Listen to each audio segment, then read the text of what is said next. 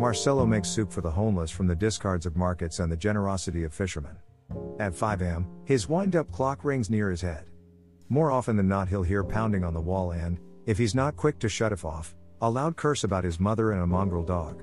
He dresses easily. In this climate, loose pantalones, a button up short sleeve, and his sandals with tire tread soles are all he needs to be decent in public. He doesn't bother with his hair, what little is left he covers with a beige fedora made by a local milliner. His teeth, though, those he holds in high regard. His bright, soldier straight smile is a fan of the mujeres, and being a fan of the ladies gives him hope. He brushes them well before setting out. One such lady, Margarita, who wears a different colorful scarf for every day of the week, works at Libby's Mercado three blocks from the beach. Libby's is his first stop this morning. But first he must wake the neighborhood. An admirer of Harry Belafonte, he favors calypso music and reggae. Yesterday he sang Marley's Three Little Birds. But today, he happened to hear a beat that harkened back to his youth. Guantanamera, Guajira Guantanamera. He'd never been to Cuba, few people had. But the song was universal. Yo soy un hombre sincero, de donde crece la palma. Buenos dias, Marcelo. Elna the gossip, her ear to the street, rarely fails to hail Marcelo during his sunrise serenade. I hear Libby's got fresh mangoes in yesterday, they'll be dumping the old ones, I'm sure. Then quietly, I'm sorry about your shack. Marcelo has learned to ignore her. He waves and nods. He never shows his teeth to Elna. Antes de morirme quiero, echar mis versos del alma, Guantanamera, Guajira, Guantanamera. Hola, senor. A little Cuban today, eh? Thomas and Marcelo have been friends since the hurricane in 93. When Thomas needs to go to the hospital, his amputated leg above the knee still weeps, the prosthetic fits so poorly, Marcelo will assist him on and off the bus and into the examination room. Marcelo tips his hat. Thomas, mi amigo, how's the leg today? Thomas' beard needs trimming. He strokes it like he's milking a cow. Not good, not bad. Say, what's on the menu for lunch? The captain of the lucky loser promised me a whole bonito. If he can spare it, he said. Don't count your fish before they're in the stew, my friend. Marcelo continues his journey. He gets to thinking about all the false promises the captain has made. I may need to make amends with Raphael and that bruja of his. Raphael's wife, Biko, had tried to stab Marcelo three years ago when she'd mistaken him for her ex husband. Off his sunny mood, he trudges the final few blocks to Libby's. What? No song for me today, mi amor? Margarita motions Marcelo to hurry around back. Now that I see your beautiful face, how can I feel sad? He offers his hand, she accepts, and he swings her close. Para bailar la bamba. Oh, stop it, you old tonto. I'm an old fool, an old fool for you. I have bad news, Marcelo. You are married. I know. But La Bamba calls to us, does it not? No, I mean yes, but there's something else. She pushes him away.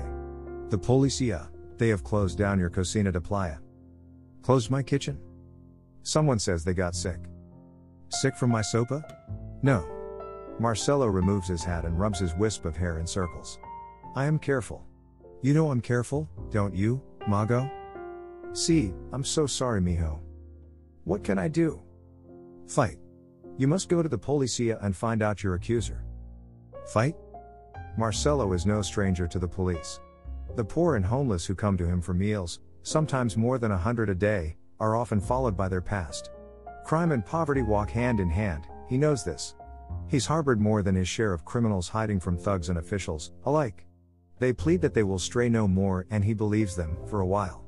He soothes their minds and fills their bellies and prays that they will find a truth they can embrace. His own truth came to him years ago. His wife and son died in a building fire. He'd been away, working for a man who would pay well for carpenters to build furniture with secret compartments. Marcelo knew the purpose of such pockets. But the money, if he could keep the job, would help his wife and child to leave the dirty city and move to where he could start his own business. When they died, the only purpose he'd ever had died too. For years he and the policia became well acquainted. His own truth arrived on a high tide when the beachside hovel he slept in, most often drunk, became inundated and he nearly drowned. He was pulled to safety by the owner of a soup shack who made ceviche and fish stew. When the man, Luca, died from lung cancer, he took over the shack. I don't know that I have fight in me anymore, Margarita. He tips his hat and slumps away, back the way he'd come. The sun has risen and many folks are busy in the streets and along the avenues where the taxis park and honk their horns. Down at the beach, he finds a shack. It's a propane grill with an iron burner stand to hold a big aluminum pot. It has a tin roof, a cabinet for bowls and utensils, and a plank counter. He stares at it, mystified.